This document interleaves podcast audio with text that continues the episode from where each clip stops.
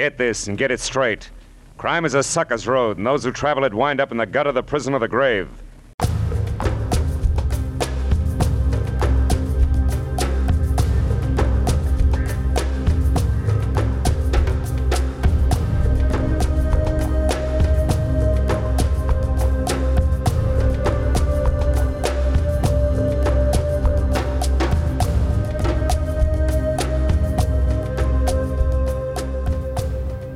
Raymond Chandler was an American British novelist and screenwriter who was born in 1888 and died in 1959. During his career, he focused on writing detective fiction, first in pulp magazines, then publishing short stories and eventually seven novels. In 1958, he was elected president of the Mystery Writers of America. He was one of several novelists who perfected the so called hard boiled style of detective fiction. Dashiell Hammett was another, author, and his main character was Sam Spade. Raymond Chandler's was Philip Marlowe. They were both private detectives, and both were played in films by who else? Why, Humphrey Bogart, of course. The Adventures of Philip Marlowe, the radio series from which you are about to hear an episode, first aired on June 17, 1947, on NBC Radio with actor Van Heflin playing Marlowe. The show was a summer replacement for Bob Hope. Raymond Chandler did not like the way that Van Heflin depicted Philip Marlowe, and with his strong influence, in 1948 the show moved to CBS with Gerald Mohr playing Marlowe. By 1949, it had the largest audience in radio. The CBS version produced 114 episodes and it had a run to September of 1950. And in the summer of 1951, the show returned as a replacement for Hopalong Cassidy. Mohr played Marlowe in all but one of the CBS shows. One very curious thing about this show, despite its popularity, it had no sponsor for most of its time on the air. It was in fact paid for by CBS. Shows that did not have sponsors but were backed by the network were said to be sustaining programs. They were both private detectives and both were played in films by who else? Why, Humphrey Bogart, of course. The Adventures of Philip Marlowe, the radio series from which you are about to hear an episode, first aired on June 17, 1947, on NBC Radio with actor Van Heflin playing Marlowe. The show was a summer replacement for Bob Hope. One very curious thing about this show, despite its popularity, it had no sponsor for most of its time on the air. It was in fact paid for by CBS. Shows that did not have sponsors but were backed by the network were said to be sustaining programs. There were two exceptions to the CBS sustaining status of The Adventures of Philip Marlowe. In 1950, the Ford Motor Company and Wrigley's Chewing Gum sponsored the show, but that was it. All the other years were sustained by the network. One other piece of information Norman Macdonnell directed and produced the show from 1948 to 1951.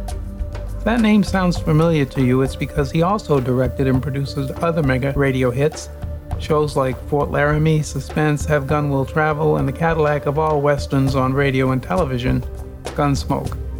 The man was brilliant in all aspects of his work. The track of The Adventures of Philip Marlowe that you're about to hear is from February 7, 1950, and is entitled The Long Arm. This is a brief broadcast of the CBS original broadcast. I am John Lovering, the producer and host of Heirloom Radio, and I very much appreciate the opportunity to share my passion for the wonderful shows that were produced during the golden age of radio, and I do thank you for taking your time to listen to this podcast. You are awesome.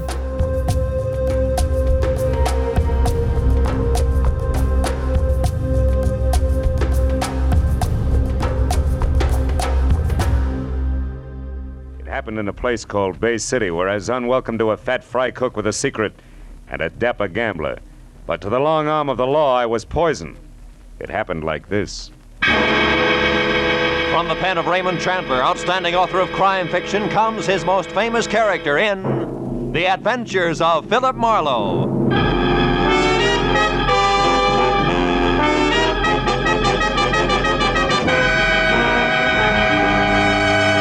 Now, with Gerald Mohr starred as Philip Marlowe, we bring you tonight's exciting story The Long Arm.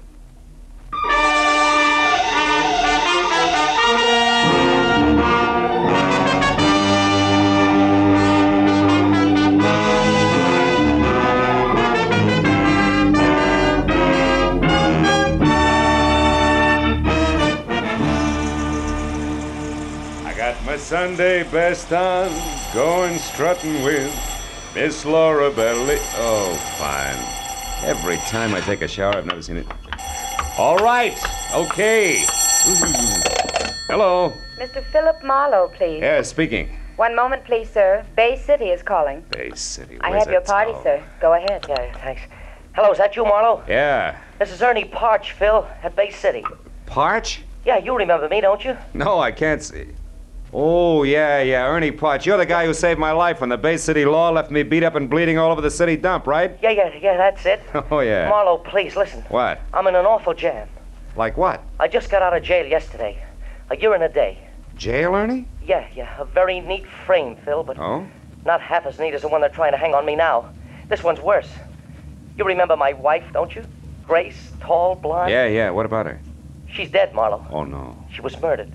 They're gonna try to pin it on me. You'll come right away, huh?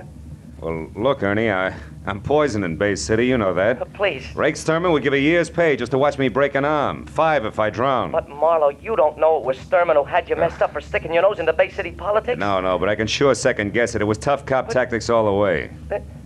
And you mean you won't help me? Yeah, well, Ernie, really, I'm sorry, kid, but you better get yourself an honest lawyer and. In and Bay City? You know better than that, Phil. Who'd have the guts to knock heads with the police in this town? Especially when they got a custom tailored pigeon like me standing by with one wing already clipped. Phil, I tell you, it looks like I murdered Grace. yeah, now look, kid. Phil, I... saved your life once. Okay. What's your address, Ernie? It's 38 Orlando Drive.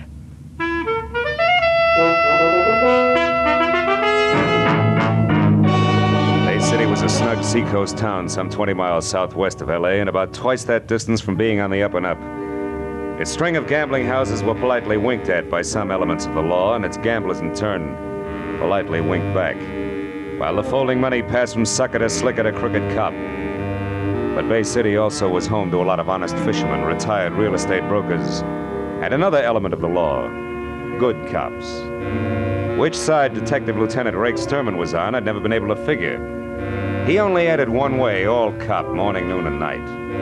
The kind who made any private detective feel a little less welcome than a leper. Well, an hour after dark, I pulled up and parked well away from 38 Orlando Street. Five minutes later, I was watching a nervous Ernie Parch wear out the carpet in his shabby living room. It was it was at Art Manelli's place, Phil, about a year ago. The little casino. It's out north on the edge of town. Uh-huh. I'd had a few drinks with some of the guys who worked at my gas station.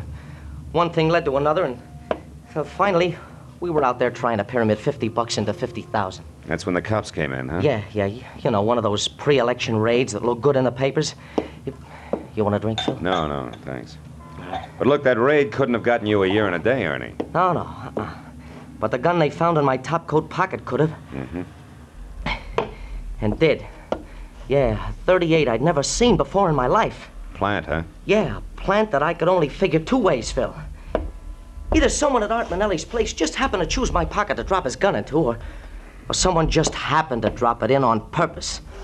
Someone who was sweet on Grace and wanted me out of the way. Now, look, you're sure you know what you're saying, Ernie? Positive. 366 days in prison with only one miserable letter from her convinced me. That and the word I got at Gumbo's place late this afternoon. Gumbo's place? Yeah, yeah, Gumbo's shanty. uh, It's a chicken joint run by a fat fry cook named Lou Gomborski. Hmm. Grace worked there. I, I stopped in just before I ran into Lieutenant Rake Sturman. Wait a minute, wait a minute. What do you mean ran into Sturman? What happened? Well, Phil, I, I was on the street getting into my sedan, you see. Yeah? I picked it up from a guy who was using it while I was away. When Sturman pulled up alongside of me in a squad car and he, he started to tell me how much he liked seeing ex-cons back in Bay City. What interrupted him? Oh, a call on the police radio. But before he left, he promised to drop around here sometime tonight and chat a while. Mm-hmm. And before that, at Gumbo's place? I found Grace. Now, wait a minute, wait a minute. I- You've had enough, Ernie. No, You found Grace in what? we had a fight. She admitted running around, said I wasn't worth waiting for. But she wouldn't say who was. I slapped her. Hard. All right, take it easy. Grace is dead now, murdered, remember? Yeah. Yeah, she's dead. Yeah, and they're gonna tag me for it. Maybe. Now tell me what happened after you left Gumbo's. Uh, I ran into Sturman, like I said. Yeah? Then I drove around for a couple hours to cool off. When I got hold of myself, I, I came back here and I found her, strangled to death. In that chair, Phil. It was horrible. What'd you do about it, Ernie? I, I I'm not sure exactly. I, I, Here. I changed my mind. Thanks, Phil. No, I, I decided to get her out of here. It was just getting dark, so I, I waited a little, and then, and I carried her down the rear stairs, and I put her in my car, in the back seat. I put a blanket over her. She's still there, Phil. I was going to drive the car away, but well, I, I, I guess I, I lost my nerve. What am I going to do, Phil? Sturman might be here any minute. Phil, you gotta help me. You must have. Ernie, Ernie, that won't do it. Uh, I'm sorry. I, All right, kid. Are the keys in the car? no, no, no. I, I got them here. What are you gonna do? I don't know. But you get out of here. Do something. But what, Phil? Anything. Go to a movie. Act as relaxed as you can. Do anything. Except come back here for the, at least two hours. Now go on. All right. All right, Phil. Whatever you say, I, I- I'll go to a movie. Yeah, right now, right away. Thanks, Phil. I know you'll get me out of this. Ernie Podge's vote of confidence made comfortable listening for both of us. When he was gone and I was down the rear stairs and out to his car in the alley, keys in hand, I realized that it stopped right there in the back seat. Then, in the light that spilled from a nearby unshaded window, I saw I was going to have company. Sharp pointed elevator shoes, careful blue flannel, and patent leather hair over a pasty face. All of it no more than five and a half feet and held together by a hand painted tie that sported a dapper knot, the size of a cantaloupe. Good evening. I wonder if you could help me. I'm looking for Ernie Parch, uh, 36 Orlando Drive. I couldn't find any number on this house. Is this it? Yeah, but Parch isn't in. He just left. Oh. You know where he went? No, no. It's all right, Cautious. I only want to talk to him. My name is Art Manelli. I'm a friend of his, uh, an acquaintance. You? The same, yeah. He went to a movie, Mr. Manelli. Uh, I saw the picture, so I'm going home, back to San Diego. I live there. Oh, good. San Diego means US 101 to the south, right past my next stop. I came in a cab, or don't those keys in your hand there say that you're leaving? I mean, I don't want to appear presumptuous. Or wait for a taxi. Or wait for a taxi. Mm. Shall I get in, or do you want to slide over to the driver's seat from here? I want to slide, if that's all right with you. Perfectly. Um, tell me, Mr. Um. Mr. Cruciatter. Yeah. You had business with Ernie? Personal business. You, Mr. Manelli? Yes, I wanted to see Ernie about a good location I have in mind for a new gas station. You know about such things? Uh, no, no, and I don't think you do either, Manelli. Unless, of course, the pumps can be converted into roulette wheels. Oh, you know who I am, eh? Yeah. I also know it's a little strange for you to show up at Ernie's place the day after he gets out of the state pen for a frame that took place at your little casino. What are you getting at, Mr. Cruciatter? An outside chance that you yourself were responsible for that frame? And that you're anxious to see what, if anything, Ernie intends to do about it? The light's red, Cruciatter. No fooling. Now tell me, uh, why would I want to frame Ernie Parch? I don't know. Could be, Manelli, that you did it accidentally, you know, a little gun hidden in a big hurry. Or it could be you had a tighter reason, huh?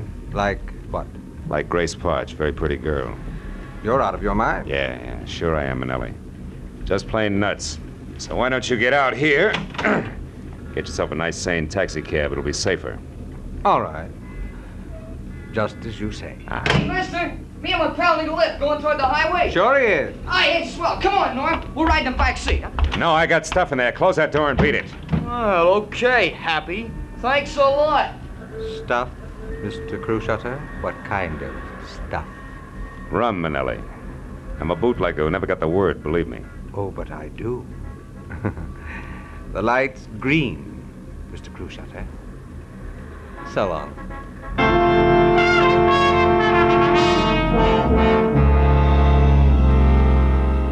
I went three short blocks, then I got out of the traffic and drove as far back toward Orlando Street as a vacant lot that was only a block away from Ernie's. Thereafter, I wiped the wheel, the gear shift, everything else I'd touched clean of prints. I left the sedan as is and walked back to where I'd originally parked my own car. Behind the wheel of my coupe, I spent the next 20 minutes finding Gumbo's shanty where Grace Parch used to work. It was a wooden daddy long leg standing knee deep in the Pacific Ocean, encircled at the waist by an imitation ship's deck for summertime outdoor eating. A gangplank led up from the street level, and when I'd gone about half the length of it, I saw something at the door ahead, shaped like a bowling pin, topped by a chef's hat, and encompassed by a yard and a half of Hickok belt that said, this had to be fat fry cook Lou Gomborski. He was turning the reversible sign from open to closed. Sorry, mister, I'm closing early tonight. Food's all gone. Oh, then how about a drink? I only want a quick shot, Gumbo. Gumbo, you're a stranger here. How you know the name? Well, it's written overhead in four foot letters. I keep my eyes open. Okay. Go on in. Make it fast. I want to hit the hay. Oh. You live here? Yeah. What do you want? Scotch. Anything with it? Little information. Oh. About what? Girl who works for you, Grace Parch. I don't know anything about her. Hmm. Not even for five, Gumbo? Make it ten. Okay, ten. And the drink's on the house, huh? Hmm. yeah, okay, mister. Grace Parch is five foot two, eyes are blue. Also, she quit work at six tonight like she does every night, period. Uh huh. Here's to you. now tell me, where's she been going while Ernie's been in stir? For another ten? Yeah, for another ten. On one condition no more lousy poems, Gumbo. Just a few straight facts, huh? Sure. sure. Another drink? No, no, no. Facts first. Where's she been hanging around? Little casino. Oh, that's Manelli's joint, huh? Yeah, Manelli's place, where a lot of people hang out. What is it? What are you staring at, Gumbo? The Window, I. I thought I saw someone out there on a deck looking in. Probably seagulls. Forget it. Now look, I'd Shut like to up. know. Sure, sure, it is someone getting away in a car. Oh, any idea who it was? Huh? I said any I heard you. Now go on home, mister. Get out of here. Take it easy, big guy. You got 20 bucks. Give for it. Yeah. Here's your lousy 20 bucks and the drinks on the house and good night. After one question. The guy in that car that just took off, was it Manelli? I'll repeat myself. Good night, mister. Okay. We'll let it go at good night, Gumbo, but just for now. I wasn't going to get any more out of Gumbo, so I went back to my car, pointed it north toward the edge of town in the little casino where I figured I might get a lead on Manelli's whereabouts. But 30 minutes later, when I was there out of my car and standing in front of what looked like an oversized concrete blockhouse alone in a parking lot the size of the Coliseum, I figured different. A huge sign out front read closed for alterations will reopen soon, bigger and better than ever. Gambling in Bay City was obviously on the QT like an artillery barrage.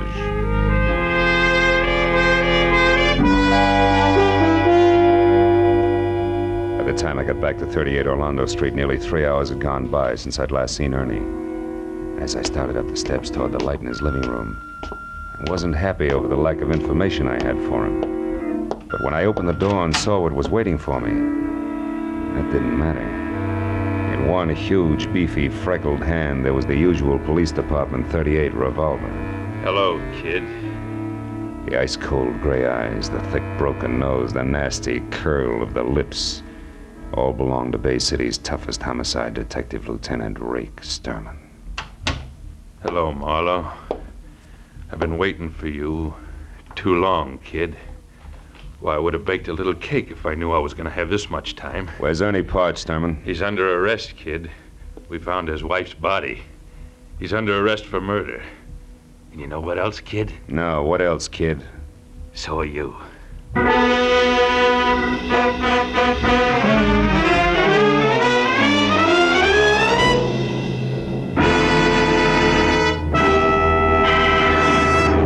In just a moment, the second act of Philip Marlowe. But first, Fred Allen's crack that it's no wonder comedians can't find work when singers go comical has had a fast reply from Bing Crosby. Bing has invited Fred to be his guest on his CBS show this Wednesday night. And you can get right into the very middle of the argument on most of these same CBS stations, where Bing Crosby's show is heard every Wednesday night. Be sure to hear Fred Allen's visit to Bing's show this Wednesday, following Groucho Marx and You Bet Your Life. Now, with our star, Gerald Mohr, we return to the second act of Philip Marlowe and tonight's story, The Long Arm.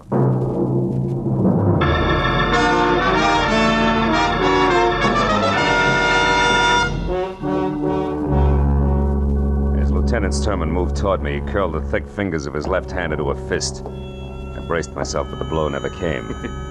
Instead, he shoved his face up close to mine and his mouth twisted into a one sided grin that was as full of fun as a set of thumb screws. Well, you finally came through for me, didn't you, kid? I don't know what you're talking about. I've been waiting a long, long time for you to pull something in my town, Marlowe, where you can't run back across a line and hide behind the skirts of your cop friends over in L.A. You're having yourself a pipe dream, Sturman. Lieutenant Sturman! And don't forget it. Real sorry, officer. Now, do you mind explaining what this is all about? That's one of my rights as a citizen, you know, even in Bay City. As far as I'm concerned, killers ain't got any rights. Now tell me you had nothing to do with Grace Parch's murder, so I can tell you why you're a stinking liar, private detective. I suppose private detectives have no rights either, huh? None. Ah. We found the girl's body in a car parked at a vacant lot, and somebody overlooked a couple of fingerprints, which I'm gonna match up with yours, Marlowe. How come you're so sure? Because we pulled Ernie Parch out of the movies five minutes after we found his wife. And jailbirds sing in Bay City, Marlowe. We don't horse around with them. Come on, let's go. Wait a minute. Boy, you pushed too far on the wrong track. There's an angle here you ought to know about. Uh, there's always an angle with you, ain't there, bright boy? Yeah, but you're gonna like this one. First in that car you're so proud of, you're gonna find prints from one Art Manelli. The gambler? That's right. The one who stays in operation when everybody else in Bay City is closed up. You better find out whose toes you're stepping on down at City Hall before you start out. Got problems in our town, Peeper, but that's not one of them. Now, if you got something intelligent to offer, spill it. Without wisecracks. All right. Ernie Potch was framed a year ago in Manelli's joint, no doubt on Manelli's orders. Why? Because Grace Potch was a pretty girl with the end for gamblers, that's why. All the time Ernie was in the cooler, she was running down to Manelli's place, and I got a witness to prove it. Which also makes her the kind of little cheat tramp that gets out of hand. Go on, detective! Manelli showed up here tonight with no satisfactory reason for it. What's more, you warned Ernie Potts just this afternoon that you were keeping an eye on him. Even if he wanted to kill his wife, he's not stupid enough to have done it tonight. But from Manelli's standpoint, it was a perfect time, you see, because you guys would go for it just exactly as you have. So you think we're stupid? Uh, detective! now, look. I, I know you got no use for me, Stone. But you're a cop after all. And as long as somebody's got to take the rap, it might as well be the right guy. You know what, sweetheart? What? Your fairy story makes average listening. Just average, nothing else. Now get going! I was tired. Too tired to take what I know I'd be given. Once Rick Sturman got me inside the Bay City headquarters, I made my decision fast. There were three steps in the front porch of the wall, and he was right behind me. I took the first two, then turned and grabbed. He sailed over my shoulder, and I heard him land flat on his back on the sidewalk as I rounded the corner of the house. I crossed the backyard, vaulted the fence, and put a hundred yards of alley between us before I even stopped to think. Then I went back to my car, drove down to the water again in Gomborski's chicken shanty. The place was dark and locked up tight. I went around to the back where his living quarters were and listened. A crocodile slithering over the floor inside would have made the same sound. I pushed the door open and went in. Was Gomborski, all right, but you couldn't tell it from his face. That had been worked over long and hard by an expert. He didn't know I was there until I touched him. Get away. Go on, get out of here. Who gave you the beating, Gumbo? Oh, lay off, will you please? Have I took enough already? All right, come on, get up. Up. That's it. Now, look, Gumbo. You told me one thing about Art Manelli, that Grace Parch went to his joint a lot. And you spotted somebody outside the window and you clammed up. I come back now and I find you like this. Isn't it obvious you're wasting your time trying to protect oh, him? Oh, shut up. Shut up and get out of here. Listen to me, you poor sap. Can't you see you're going to be living with this from now on? Every time he gets the jitters, he'll give you another going over to match this one. Till he really gets jumpy, Buster, and then he'll do worse than that. Don't you get it? Now, listen, mister, that's guessing. When I know what'll happen if I open my yap again, I'm just not going to take that chance. Don't you realize we'll never lick Manelli if we don't fight? Leave me alone. Hey, leave me alone. I'm not saying nothing. You understand? Nothing. Not one word. Now get out. Go on, get out. All right, you miserable suck. I'm through talking to you.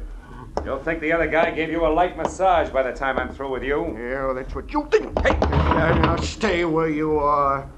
I don't want to kill you, mister, but I will unless you beat it. I'd rather face that than talk. You're getting in too deep, aren't you, Gumbo? There's nothing else I can do. You're nothing to me. I know which side my bread's buttered on. Yeah, but you made one big mistake already. Mistake?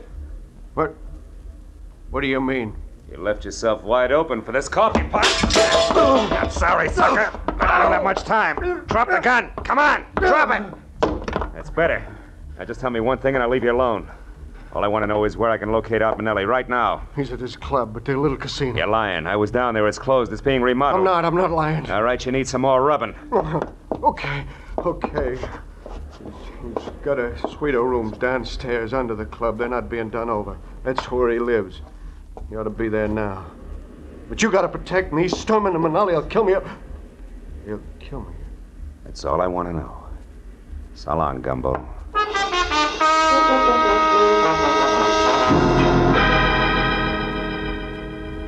At the first phone booth I came to, I stopped, looked up a Bay City number, and made a call, which took five minutes. Then I went on to the little casino. I parked on a side street, then went down the ramp to the underground garage in the rear. There was a door between two ornate bronze urns, Alibaba size, and I started toward it. But on a hunch, I stopped and studied the decoration on one of the urns. I finally found it a small hole in the side. I took my handkerchief out and stuffed it into the hole. From somewhere inside the apartment, I heard a chime ring. I got my gun out, then tried the door, and it opened into a long, lush hallway draped at the far end with a heavy gold curtain. I waded through a green carpet deep enough to mow up to the curtain and pulled it aside. Manelli sat at a wide, glossy desk, methodically filing his nails, his eyes staring straight at me. You got this far. Come on in. Don't tell me you're all alone here, Manelli. No, I got 500 dancing girls, smart guy. What's on your mind? You act like you were expecting me. I knew somebody was coming. There's an electric eye on those brass jugs out of the door. Anybody passes, it rings that chime there. Satisfied? Now what's with the gun? Put it away. In a minute, maybe. Seen Lieutenant Sturman tonight? Why? Should I? You've been rubbing elbows with homicide. But I didn't kill anybody. No, I guess you didn't. But I've got a good idea who did. Ernie Parch, of course. Nuh-uh, no, no chance. It was your business partner, Lieutenant Rake Sturman himself, and Five will get you ten. He's got big news for you. Yeah? Hey, Rake. Steady, Marlowe. Don't move. Well, uh, look what crawled out of the woodwork. I'll get his gun, Rake. Sit down, Manelli. I'll take it myself. Yeah, that's better. Now don't budge, either one of you. Wait a minute, what is this? Shut up. You said you killed Grace Parch, but you were in love with her. We used to meet her right here in this room. Yeah, that was before she found out a couple of things and began to put the pressure on me. We got in a beef today, and I lost my head. Now shut up. Okay, Marlowe. Let's have it. How'd you dope it? How? Gomborski took a beating tonight just because he mentioned Manelli here. With a little more pressure, he mentioned someone else. You, Sturman. And why would you shut Gomborski up about Manelli unless you and Manelli were connected? That connection was all I needed. Uh-huh. Right on the button, sweetheart. For all the good it'll do you. Listen, I don't get this. I don't understand. You don't have to anymore. You're through. What are you saying, Rake? You know too much about me, Manelli. You know it all. Now, wait, you can't do this? Yes, I can. In fact, Marlowe here gave me the idea. He even worked out all the motives. So it's easy. I, I came here to arrest you for Grace Parch's murder. You, you resisted, and I had to shoot you. Ain't that a shame? But, but about this Ernie Parch. I intended to hang it on him, Manelli, but he's nothing to me. I don't care if he lives or dies. But you, you're, you're getting too big for your britches anyway. So this is better, and I get three birds with one stone. Grace, Manelli, you, Marlowe. Uh, before you start pulling the triggers, Sturman, you better ask your boys. Huh? A couple of them are waiting for you behind that gold curtain there. Ah, you're a liar, Marlowe. The electric guy would have tipped us off if anybody else came in. I blinded that eye with my handkerchief on my way in. Right, Lieutenant What? Sturman? Dirty. How long you been there? Not long enough. Better drop it, Lieutenant. I don't take orders from you, Sergeant. You do tonight. Chief himself sent us out. Yeah, I took the liberty of going over your head, Lieutenant, just before I came in. Under the circumstances, you'll understand. Why, right? you... Better drop it, Lieutenant. Drop it! Okay, now come on. You two guys, too. Come along quietly. Sure, sure. Always glad to ride with old Rake Sturman anytime at all. Just as long as there's a couple of policemen in the same car.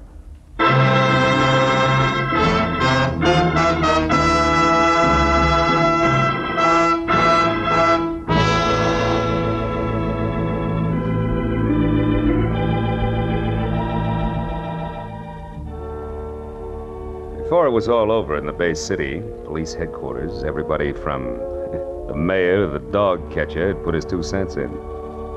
And I'd given the same answers to the same questions at least 50 times. All about crooked cops and Rake Sturman in particular. But finally, hours later, I was free to go home. And as I drove through the quiet streets, I was still thinking about cops. This time, the other kind. The underpaid, overworked cops that pound the city's sidewalks day and night. You know the guys who do everything from telling kids the way to the grocery store to untangling the rush hour traffic. Yeah. And I thought about each one of the cops who someday chases a hopped up gunman down a blind alley and doesn't get home that night. Or any night. Ever again. And then I forgot all about Rake Sturman. Because after all, he was just one bad one in a multitude of good ones. An insignificant sore on the long arm of the law.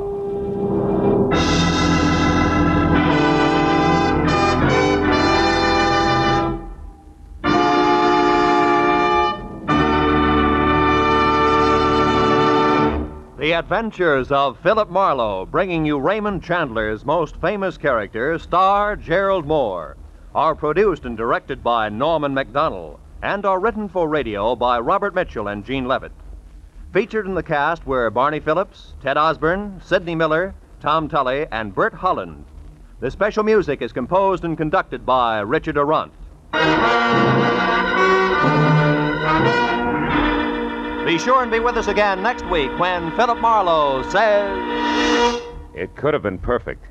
Snowbound in a mountain lodge with a girl who was falling in love. But also present were a widow sick with rage, a bitter old woman, and a jealous man. All with reason to hate me more than anyone else in the world.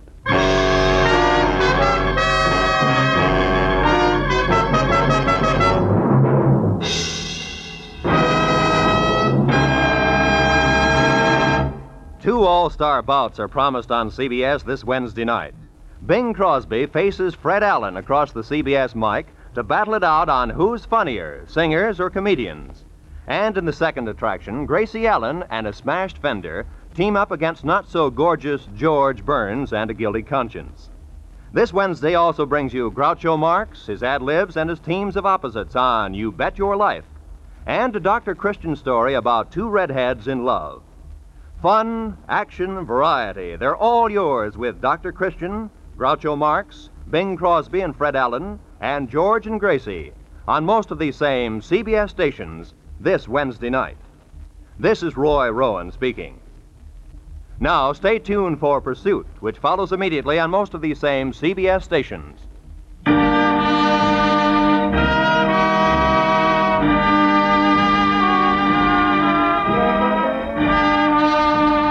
This is CBS, where Wednesday night is Bing Crosby night, the Columbia Broadcasting System.